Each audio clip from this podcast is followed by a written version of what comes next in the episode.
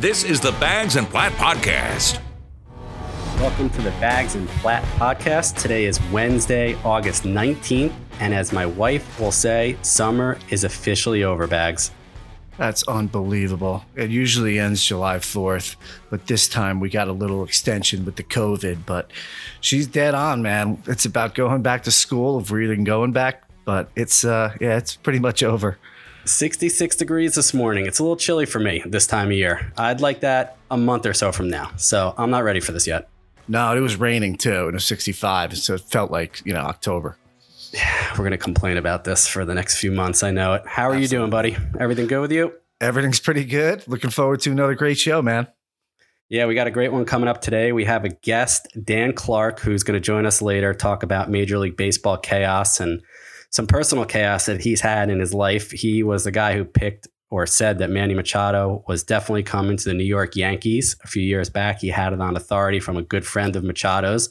That obviously didn't happen, and probably thankfully so. And now he's taking on a lot of heat from Astros fans who apparently are sending his family and friends death threats because he is bashing them for cheating all over Twitter. So that should be a lot of fun. Uh, but first, you know, Bags, you and I, we text all the time. We're talking on weekends, and I'm always baffled as to like your updates on the fact that like there's a Spanish league soccer game on at 7:15 and I finally figured out that your man cave is like of epic proportions. You have like 16 TVs in the basement. What like what paint the picture as to what your man cave looks like.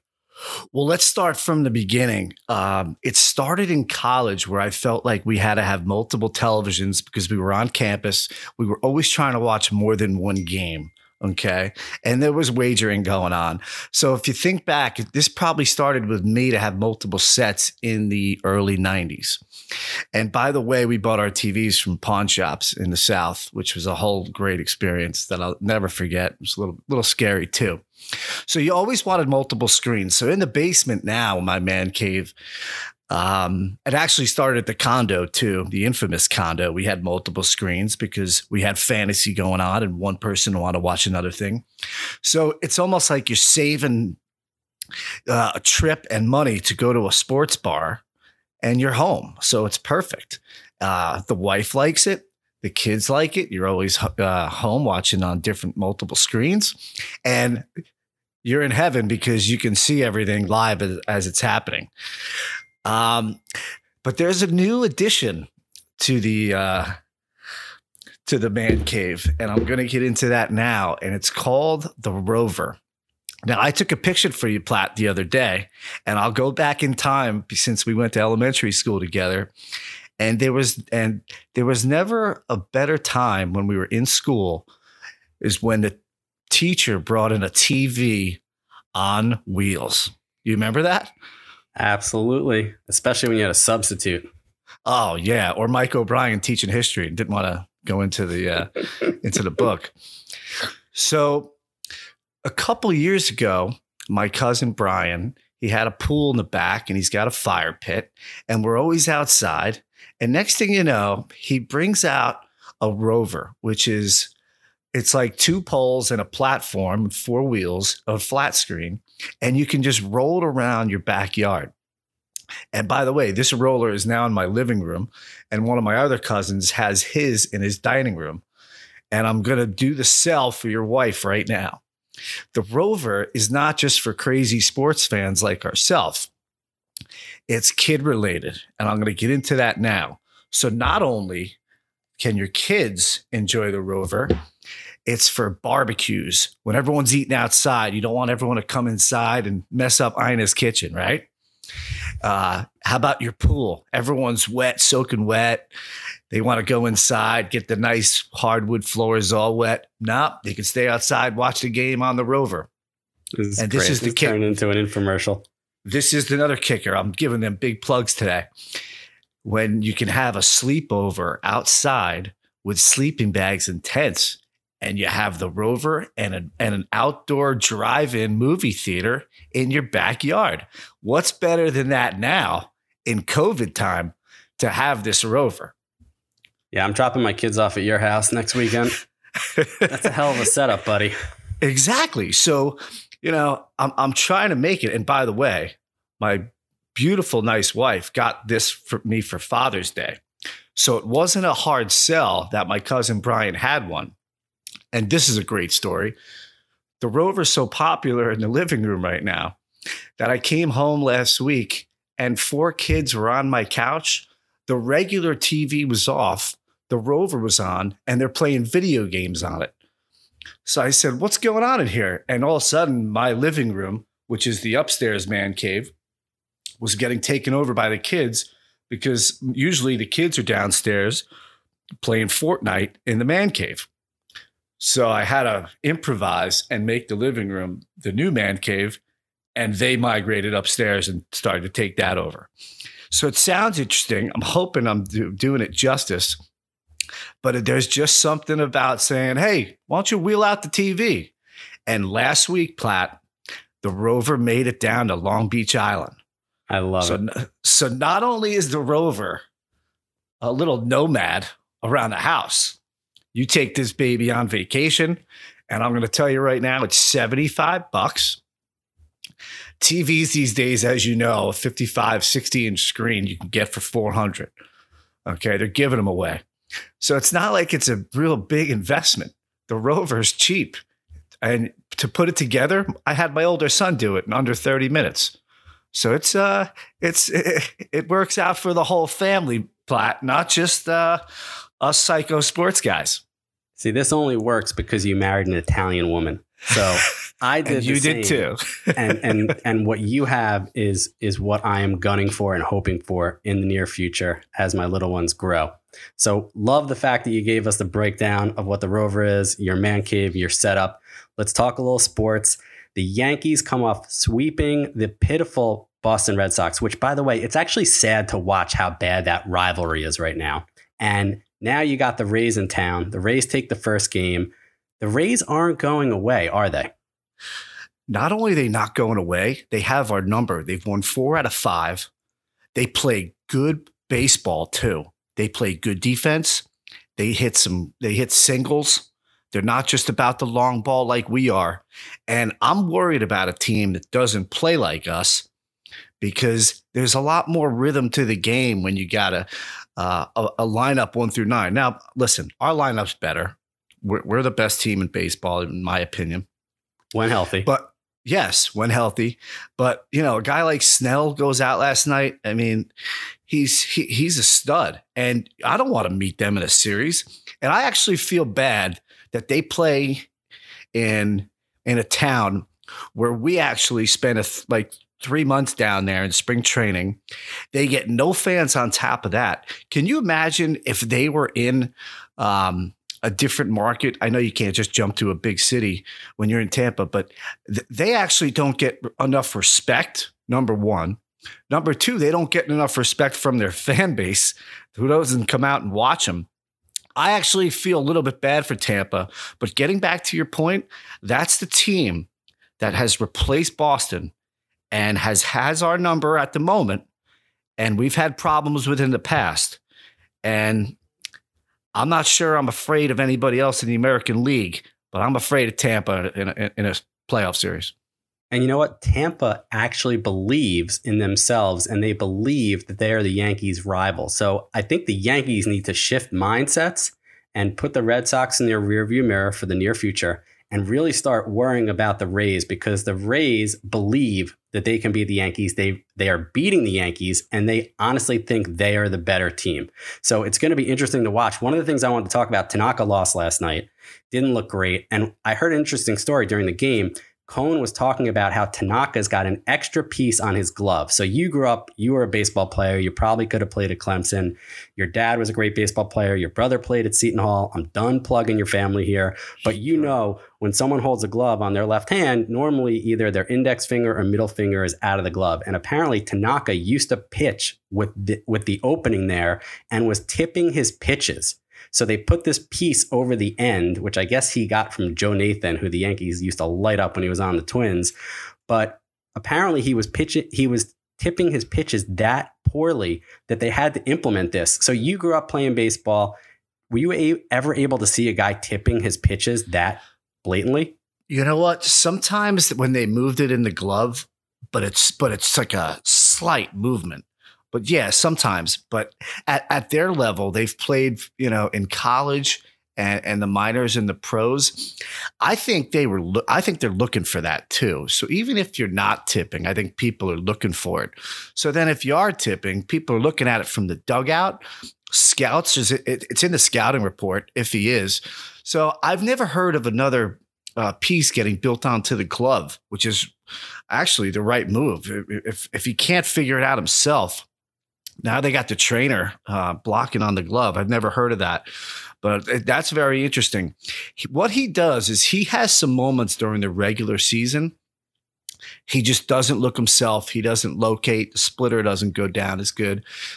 I feel like Tanaka is almost like an El Duque without El Duque's resume. He is really good in the big game. So I know people made a, uh, a little bit of a a big stink about his bad start last night. It wasn't the worst start. There was a four run inning, and guess what? It's we're in a COVID league. It's Tampa. We're going to the playoffs no matter what. I'm o- I'm okay with giving him a pass last night. Uh, he's usually on you know he's usually on point.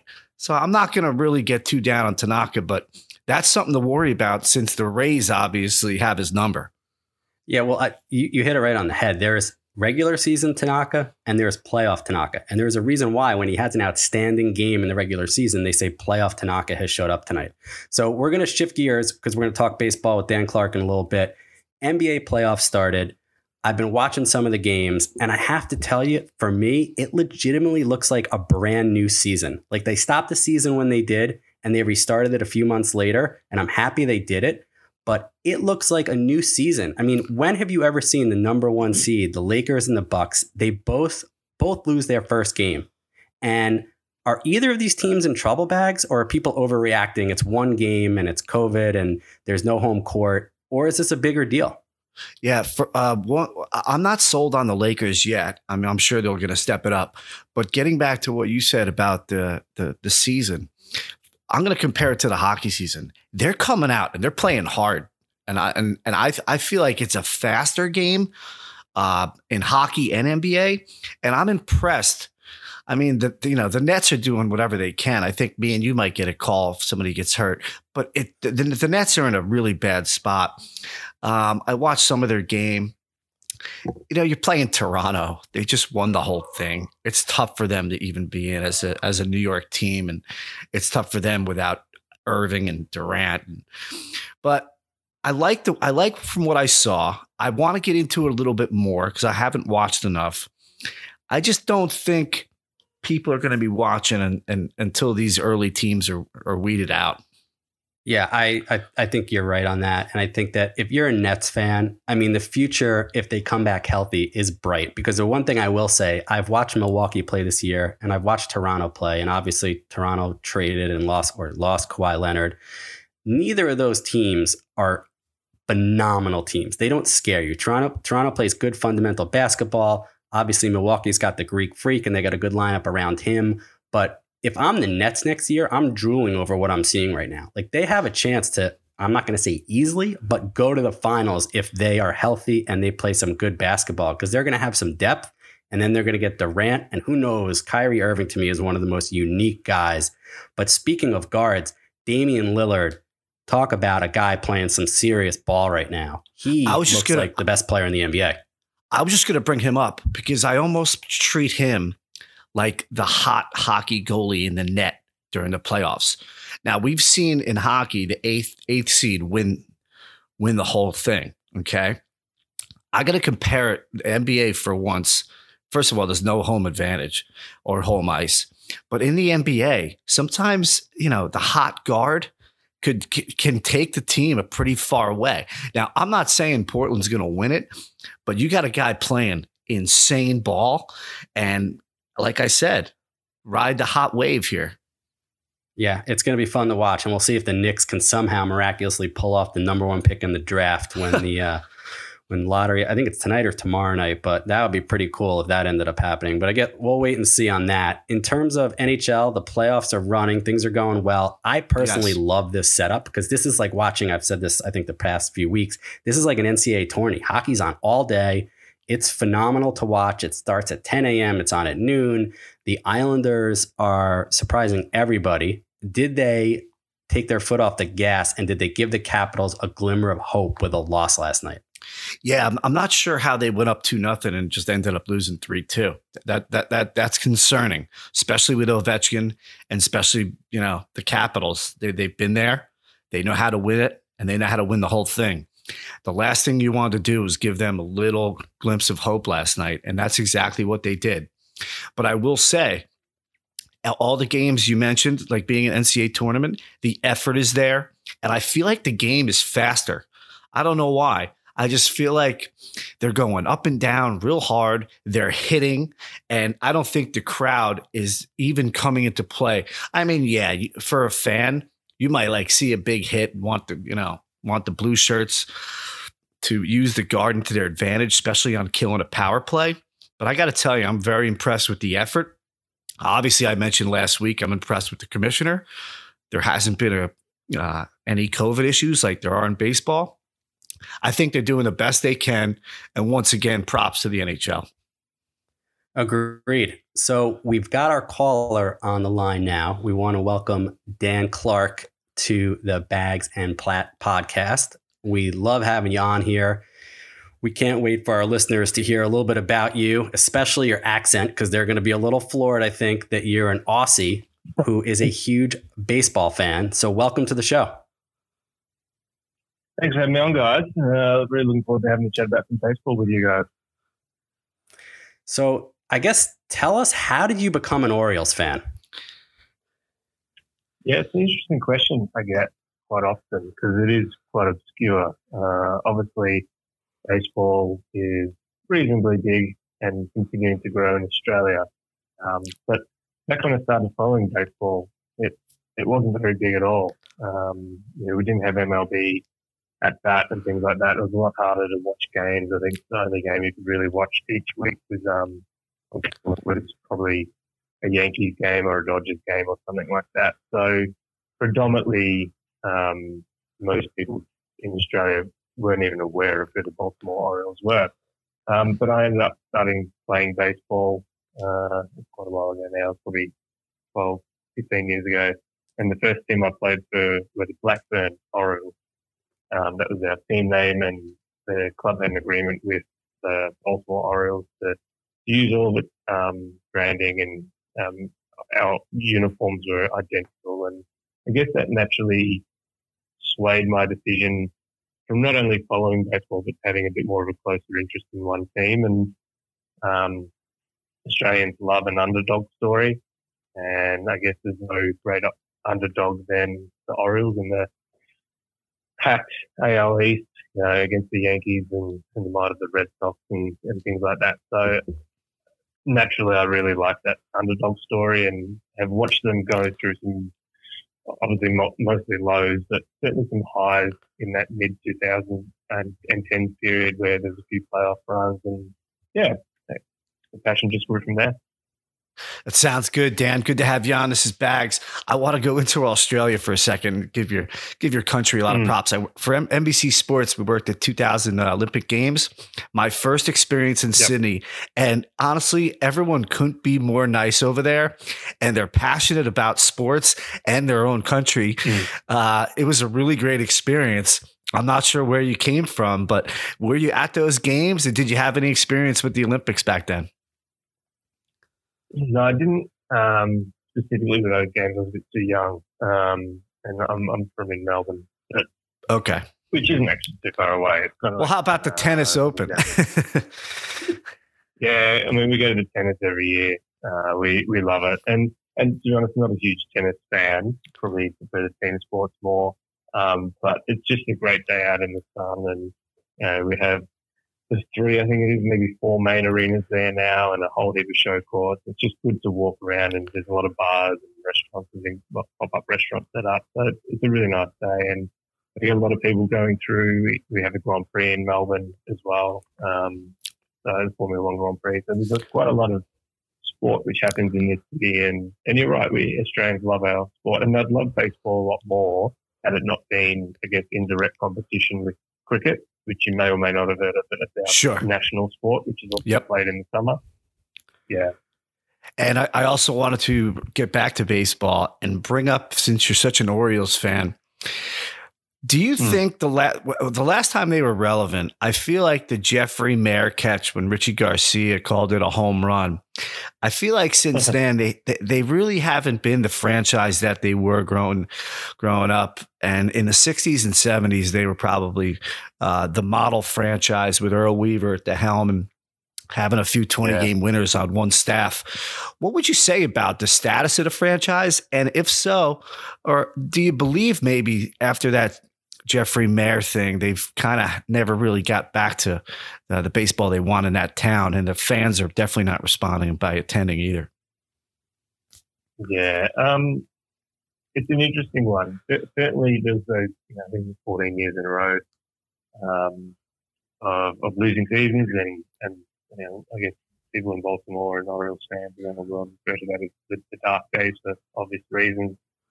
Um, but then there was a little bit of hope, as you mentioned, in those. You know, I think it was 2000, uh, 2012 they snagged a wild card, won 93 games. That was a good year. And 2014 was the year. 2014 they had a fantastic roster. Um, had you know, had Davis, you know, just smashing. You had um, Cruz, you had Machado, you had Jones. You know, Wieters was hitting well. Like Hardy, these guys were the best players I've you know seen over the last 10 to 15 years with the Orioles, and they were right in the mix. They um they obviously fell short against the Royals, um, but I think that was the chance they had. They they still thereabouts in 15 and 16. Um, 2016 they had that wild card disaster with Ubaldo Jimenez on the mound, and um, again they're thereabouts. But I don't think they're ever really challenging on that one season. Um, and obviously since then it's been a bit of a disaster. And I think they're paying the price for um, some, I won't go into too much detail, but probably interesting decisions, I think, from uh, ownership, Peter Angelos and, and his family. And I think uh, I like that they made the decision about um, two years ago now to, just take that step and say, look, you know, we're selling what we have and we're starting from scratch with the rebuild. Uh, it gives us a bit of hope. I think they've done a good job getting um, Mike Elias in, and I like Brandon Hyde as the manager. I think he's doing a good job with the really young and inexperienced and largely unheard of players. Um, they've been plucky this year. They've you know, they're 12 and 12 after today's loss. Um, they they have some real talent in that lineup, uh, but pitching woeful, absolutely woeful from the rotation all the way through to the pen. They might, might have maybe Cobb's looking all right. They've probably got one reliable starter and maybe Givens and Castro in the pen. Two guys who are looking semi decent, but they got a long way ahead of them. They've got an improving farm, but I wouldn't say it's a great farm. So yeah, I don't think they'll be challenging seriously again for at least another three to five years. So you watch a lot of baseball. What were your thoughts on all of what I'll call nonsense about Tatis the other night with swinging on 3-0, hitting a grand slam, Yeah. and pissing off the quote unquote hierarchy of baseball of how things used to be? Yeah, interesting. We haven't even chatted about this, but I had this down as my notes as something to discuss as well. So I'm glad we're you know, wanting to talk about it. I think it's ridiculous, firstly. Um, and boomers being boomers largely. And I don't want to, you know, put them all into one group, but that's largely who I'm seeing the uproar from. Um, I don't like the support, or maybe the lack of support he's had from his manager um, about it.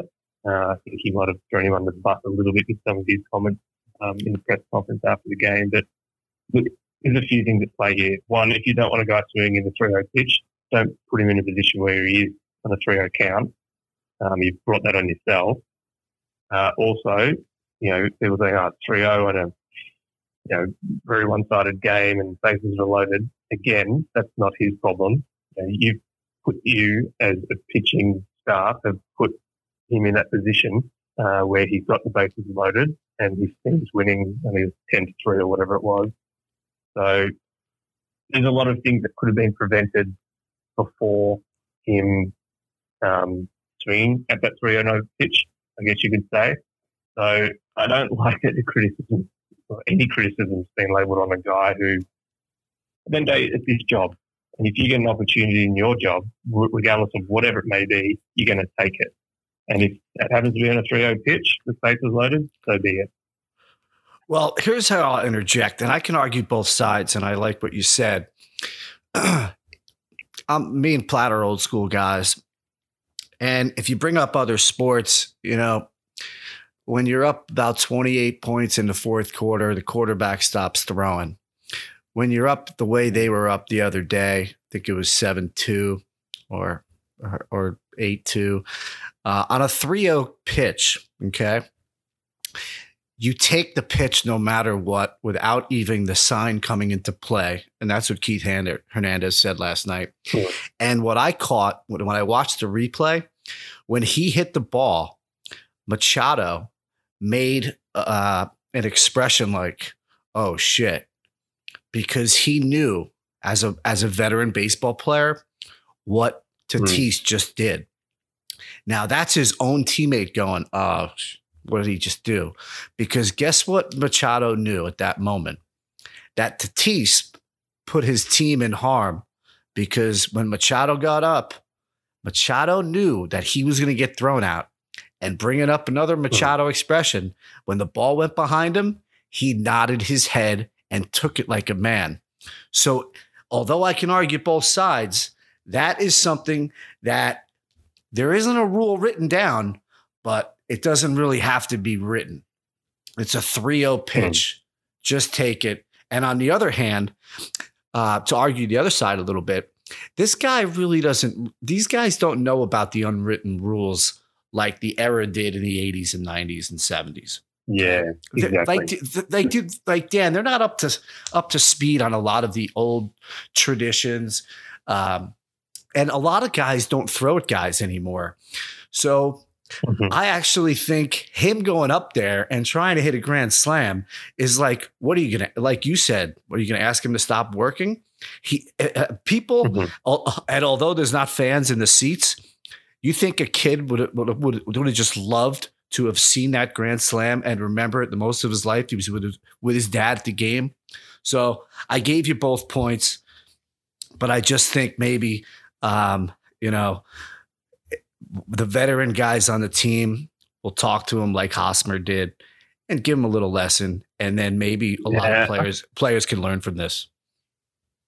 Yeah, I, you're right. I guess that's the other side of the argument. I certainly probably would favour, you know, jump onto the junior side um, more so. But you got to remember as well, baseball's changing, and exactly baseball's changed. Yeah, and you know, there's a lot. These young guys coming through today, you know, it's so exciting. Um, they're all about entertainment, and baseball is, um, you know, certainly see this from an Orioles perspective, and probably partly obviously due to their lack of success, but there's a lot of teams which are really struggling with fan engagement, and people want something entertaining. And Tatis Jr. is one of the best young hitters in baseball, if not the best. Um, certainly at the moment, he's the hottest. Should be and, MVP. You know, yeah, at this rate, he's certainly you know in in the shortened season, we're over a quarter of the way through, sure. third of the way through, nearly. Um, yeah, I think he he brings entertainment, and, and I'm fine with that. So, speaking of the younger players in the league, Tatis is obviously right up there and an MVP candidate mm-hmm. this year. Who are your other favorite players to watch right now across Major League Baseball? One of the ones, uh, obviously, heaps of names come out. Um, just, we've just finished a, three game series against the Jays, and you look at Bichette and Guerrero Jr. and things like that in the lineup. They're, they're fantastic, and they're going to be a real force in the AL. Um, the AL East for yeah, foreseeable future, I think. But um, Juan Soto is the one that uh, I've loved watching over the last 18 months or so. Um, what he's achieving with the Nationals is, is sensational. And I uh, did some stuff, it was, it was a while ago now, was, um, last postseason. Um, was doing some comparative figures between him and Trout. And look, obviously, no one's up at Trout's level. And um, if Soto ever got there, he would be one hell of a player. but more so from what they'd achieved by the age of 21. And people forget Soto is only 21 years old, and his numbers are phenomenal. And if he keeps going at that trajectory, he will, you know, and rightly so, his numbers will be up there in comparison with some of the greatest ever. Yeah, I like the young shortstop too for uh, the Nationals. Just came up. Uh, I think he's emulating his game after Soto. I think they're going to be in better shape than people thought after not, not having Lindor. Uh, I look out west, Dan, and obviously the Dodgers and the Rockies are hot, and Padres is just a mm. great sto- is a great story. Do you see anybody from the East besides the Yankees trying to make a run this year? Um, well, Tampa Bay Rays, uh, I love what they do. Yeah, they're never huge spenders, but they're smart. They're smart baseball organisation. They're a smart baseball team. They're well managed, and, and they're again having another nice year. They're not, uh, fifteen and nine. Um, I think they've won nine out of the last ten last time I looked. So the Rays will be thereabouts, and um, I'm sure we'll touch on a little bit soon um, around the Astros situation. Um, but look, they'll be thereabouts as well. They're, they're getting hot. They've won their last six.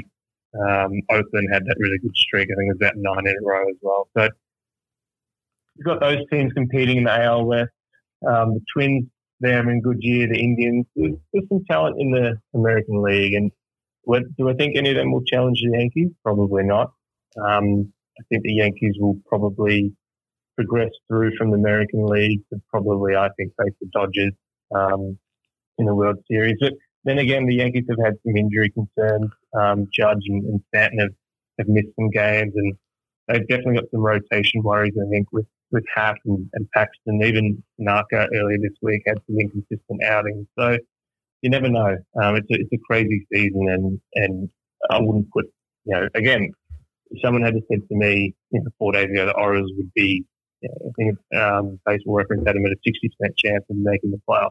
You know, a third of the way through the season, I'll tell you, you're dreaming. But anything could happen this year. So, Dan, you brought up, we've talked about one player that I want to ask you about and a team that I want to ask you about. And they're, they're separate items, but you obviously have a huge Twitter following. You've taken a lot of heat first on the Machado issue, if you're okay to talk about it, a few years ago, where you were adamant about the fact that he was going to sign with the Yankees. As a Yankee fan, it probably yep. worked out better that he didn't. Uh, but how mm-hmm. how did all that play out? I guess that's the first question. And the second question is with the Astro situation, you know, you've been on top of them as we have about cheating and that they never got penalized in the correct way for it. And Joe Kelly gets suspended, but none of the players on the Astros do you're apparently from what I'm reading, mm-hmm. you get your family and friends are getting death threats from Astro fans. Like it's absurd. So I know it's a two part question, but I'd love to hear from you on both of them. Good job on the Stros, Dan. Yeah. yeah. Well, look, with the uh, with Machado, um, obviously over the years, um, just through various articles I've write, written and things like that, um, you young younger players I'd have um, phone conversations with um, all the way from Australia to Baltimore, certainly where the minor league players were located, um, and obviously come in contact with quite a few guys who had played with Machado um, over you know years he was in Baltimore and in the minor leagues there. And yeah, it was I think it, would have been November or December. Um, it was late that year. Yeah, Indies free agent winter that I got a message um, randomly from a former teammate of his who said, "I, you know, guess they're going to Yankees, etc., etc., etc." And I think it quoted the rough figures that they were being discussed at the time, and know, I went with that, and certainly have no regrets. And I don't think uh, that player was inaccurate. I think, you know, I know for a fact that he was still in contact with Machado quite frequently at the time. Um, and as such, I trusted him on that. And I still don't think he was incorrect. I think the Padres swooped in late and um, upstaged the Yankees, and it was all about that, that dollar figure. And it was, you know, considerably higher. Uh, so I think that's where it all changed. Um, like anyone, I think you go with your gut on these things and yeah, doubled down and tripled down and quadrupled down and all that as you saw. And yeah, it didn't happen and life goes on. And uh, the Astros, are, are they just berating you? Are you are you are you feeling better about the entire situation right now? Because it seems like they're spewing a lot of hate towards you. Uh, yeah, it was of fun. I was actually tweeting some stuff yesterday about the Astros and um, you know how they've won. You know they're on this winning streak and how they've had four out of their top nine hitters uh, all hitting well below 200, and they've had some in- injury concerns as well with the pitching staff, and yet they're still right in playoff mix. Um, I sent a tweet out her about that, and my inbox blew up again um, from Astros fans saying, "Hey, who, who stole Dan's account?" and things like that. So um, it's usually just a bit of fun. There was obviously the, the one incident where it went too far, and um, yeah, that was really well dealt with um, by the relevant uh, authority. So that was good, and um, I'm more more than happy to have a bit of banter with anyone from any fan base. But yeah, the Astros certainly, in my opinion, deserve a little bit of um, bit of hate because let's face it, the, you know I don't want to reference COVID, but the the Astros are lucky COVID happened this year in the sense of uh, purely in the sense of the fans not being in the stadiums because they would have copped it bad. Um, and I think they're, I think by the time the 21 season, and let's hope COVID um, is a distant memory, you know, hopefully the vaccine and so forth has been found by then, and hopefully fans can be back at baseball. And I think the Astros will then cop a little bit of heat, but not as much as they would have copped it this year. So I'm not surprised they're coughing it a fair bit online. Yeah, I agree with that. They were even getting hit in spring training. Dan, wanted to move to the NFL real quick. Um, I, I, as I said before to, uh, before to Platt, the NHL and the NBA doing really good jobs with the COVID thing, and the NFL is yeah. ob- obviously a, a train with no brakes, twenty billion dollar industry. Uh, it's getting close. They're in camp. Um, how do you see the season playing out? I know our stadium with the Jets and Giants here is going to be empty. Uh, we were the first to declare that here, uh, our governor. Uh, how do you see the NFL season uh, playing out right now? Right now, look for, to me, it looks on track. Wanted to get your input on that. It's interesting, and it looks to be honest, I haven't been following it probably as close as you guys have. Obviously, focusing mostly on baseball now, but um, I I find the whole COVID situation fascinating to look at um, from afar. Um, in Australia, it's been handled incredibly differently, and saying there's right and wrong. Um, I certainly don't want to go into the politics of it, but um, we're in the middle of a, you know, let's say a once in a century. You know, I think the last significant pandemic like this was over 100 years, just over 100 years ago. And for me, um, having fans at sport, sporting events, is just not, in my opinion, not essential. Um, if I actually think baseball should have gone with a bubble approach or a hub approach, whatever term you want to use, like NHL has done. I think that's and, and NBA, of course. And I think with the few scares that you saw in the baseball, um, certainly initially with the Marlins and then the Cardinals after that, which was a bit more significant. I think that highlighted um, why that should have occurred. And seeing what NFL has planned um, and even, you know, teams coming out and saying that they're expecting to have fans at some point throughout the year, um, if not from the start. I find that fascinating. Um, it's, you know, I don't see it as being crucial to having the sport continue. And I think it's putting the health of a lot of people at risk. So, yeah, it's definitely something that divides opinion, but that's definitely where I stand on it. Well, we appreciate the time, Dan. Thanks so much for joining the show. We appreciate the input on the baseball front. We hope your Orioles make the playoffs. That would actually and obviously be a really nice story. Um, and maybe your Capitals yeah. can somehow squeeze out a game or two against the Islanders here. But we're New York guys, so we're pulling for the local team. But we really appreciate you joining the show, and hopefully we'll get to talk to you again soon. Yeah, no worries, guys. I'm looking forward to um, listening to future episodes of yours, and um, yeah, hoping you guys can you keep growing because you've got some really good content. Thank you. Thanks, Appreciate Dan. that. Thanks, Dan. No, worries. see you guys. So, Bags, quickly talk to me a little bit about Joe Judge taking heat for making players run laps when they do something wrong. I think that's ridiculous, pretty much because they didn't really have the offseason that they should have had. Uh, these guys get hurt more than any other sport. Okay. Uh, we've seen guys actually die in training camp, Platt. I remember a lineman for the Vikings passed out. He might have been from Ohio State. He died on on on the uh, in camp. I mean, get, you know, get a grip. These guys ran in middle school and in high school when they made a mistake. They didn't have film rooms like they do in these in, in these facilities. Do you really have to make them run in, in the August heat? Granted, today was 65. You know, that's it's trust me, it's not 65 in the whole country. It is hot as you know what out there. I think it's ridiculous. I think it's uh, these guys are think the getting dog paid. thinks it's ridiculous too, by the way. These guys are getting paid. Yeah, big bucks. And and it's interesting. So, you know, I I know you haven't seen it yet, but I watched Hard Knocks the other night and getting an inside look as to the shift and what the guy, what these guys have to handle in terms of training camp and practicing and social distancing and and it was actually pretty funny like they not funny but they were doing covid tests at Rams and Chargers uh, facilities. And these guys, you've never seen two more guys scared of a Q-tip going in their nostril. Like they were all pulling away, they're freaking out. Then they're getting shots, and they're all kicking and screaming about the size of the needle. Like you really got to check it out. It was pretty funny to watch. But Aaron uh, Donald, man, he is the biggest dude I've ever seen, Yeah. ever.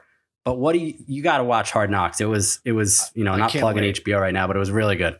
I can't wait. And just getting back to Judge real quick, not everybody, and I'm going to give you a great example, comes from certain trees like the Parcells trees. You got Charlie Weis and Romeo Crennel who couldn't coach, at, uh, who couldn't be a head coach.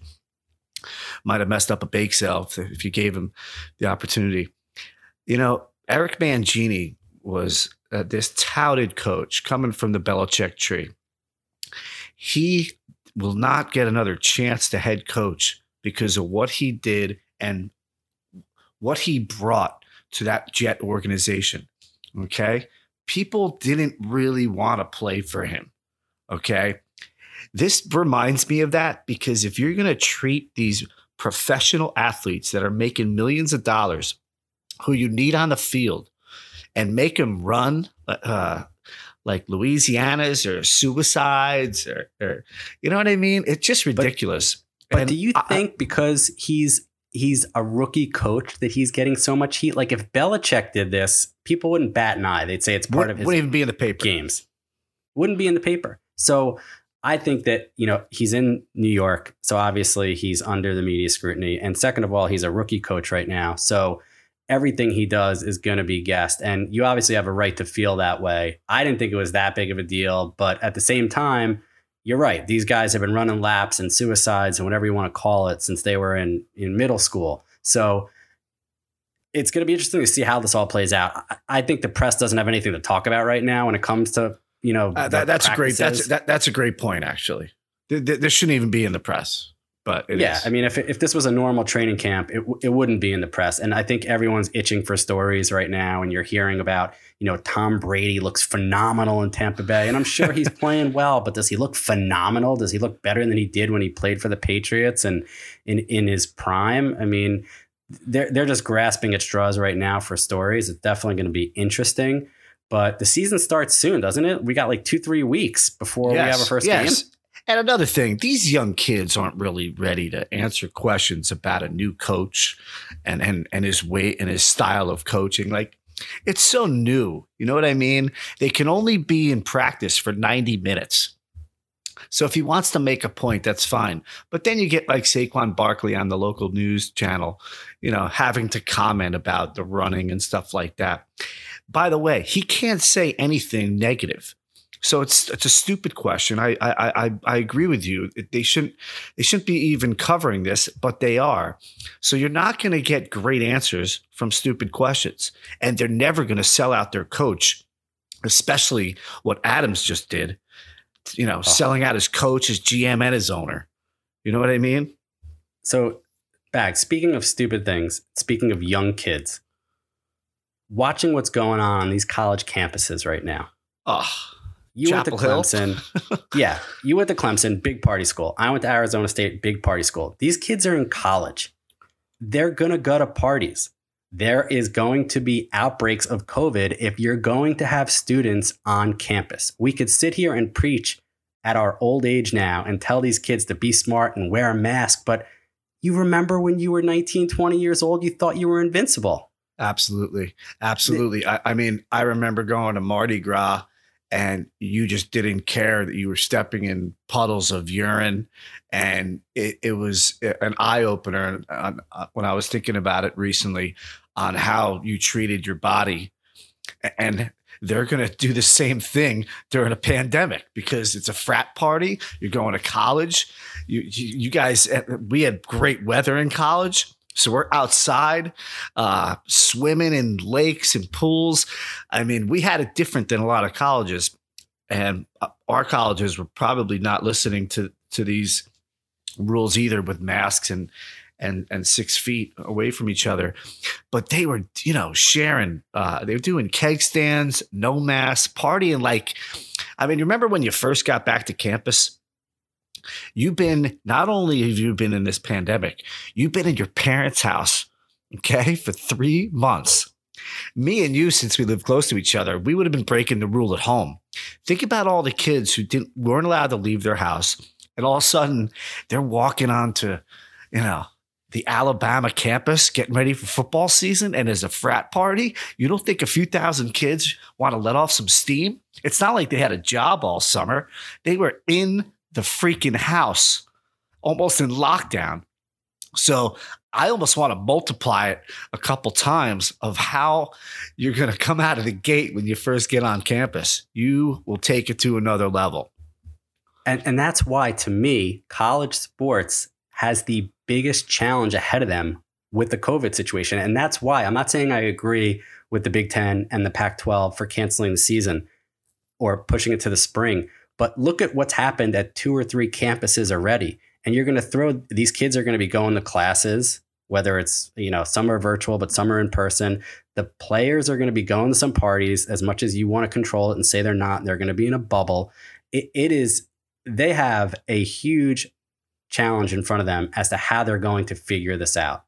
So I can't wait. Uh, they still haven't announced who's playing and who's not, right? There's still some conferences that plan on going on. Yeah, if I understand and, correctly. Uh, yes, um, the Big Twelve, the SEC, and the ACC are part of the Big Five that are playing football. Pac-12, Big Ten are out. I'm not going to say they're wrong, but I think there was maybe a little too a little premature decision on that, especially when the coaches were really looking forward to the season. But you bring it back to the first college that said we're shutting down everything, students and sports, and that's the Ivy League. And once again, they they come out on top as being uh, the smartest in the country for a reason. And the ACC, with this happening in Chapel Hill, first of all, the ACC probably depends on the money, and the SEC more than the other conferences. Okay, even though they're Big Five, they're the smallest, the two Southern schools, and the billions of dollars that comes into play might over overtake a decision that really isn't about safety, unfortunately. But the last thing I'll say about that is that if you have kids going to parties and get 130 cases after one day, how can you really expect to throw them in a stadium after partying before the game, during the game, after the game? It's just, it's going to be really difficult. It's a, it's a great point and it's going to be interesting to watch how this plays out in the weeks ahead. We appreciate right. everybody joining the show. Thanks for listening to the Bags and Platt podcast. We'll be back out of here in a few days, and I will talk to you soon, Bags. Sounds good.